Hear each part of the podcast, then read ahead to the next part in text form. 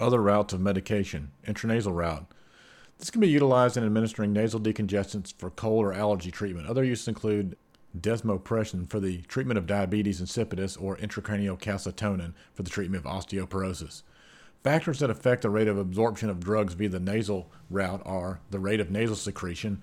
The rate of secretion is inversely proportional to the bioavailability of the drug. Ciliary movement. The speed of ciliary movement is inversely proportional to the bioavailability of the drug.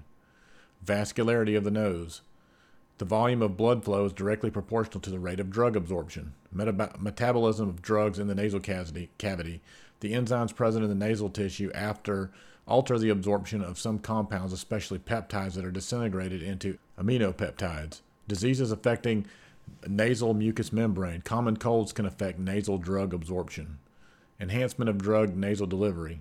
Advantages increased permeability of the nasal mucosa compared to the gastrointestinal mucosa highly vascularized subepithelial tissue, quick absorption, usually within 30 minutes, avoids the first pass effect, avoids the effects of gastric stasis and vomiting, ease of administration, higher bioavailability of drugs than in one than in the case of the intro route or inhalational route. Disadvantages: nasal cavity disease and condition may result in impaired absorption. The dose is limited to small area available for absorption.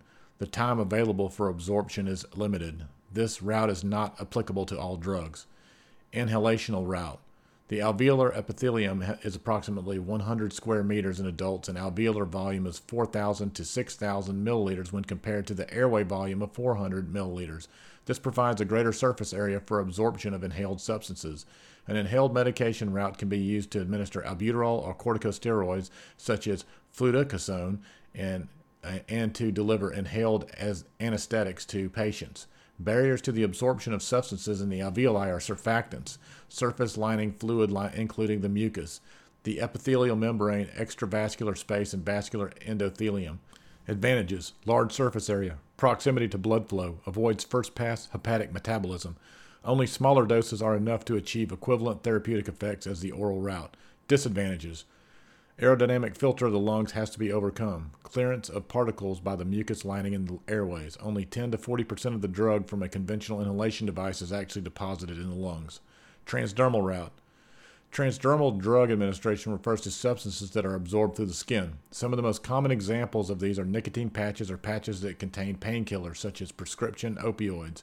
Transdermal patches enable slower drug delivery over time to control chronic pain. It can also refer to implants placed under the top layers of the skin or simple creams rubbed onto the skin. The method of treatment has been gaining popularity over treatment with pills taken orally.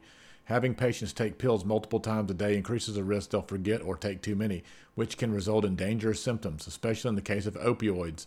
However, few substances can be successfully administered this way because the skin is meant to protect the body from the outside entities. A drug must pass through many layers of skin to get to the bloodstream and therefore needs to be especially potent to work in this manner.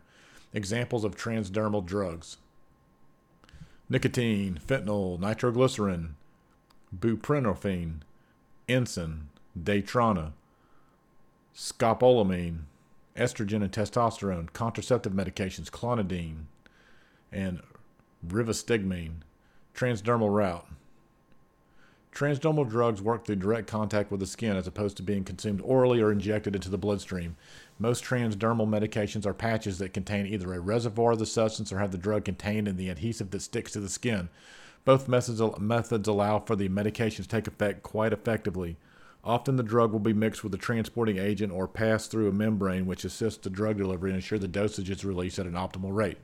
Advantages of using transdermal drugs include medication of these patches tends to last for many hours, days, or even weeks before they need to be changed.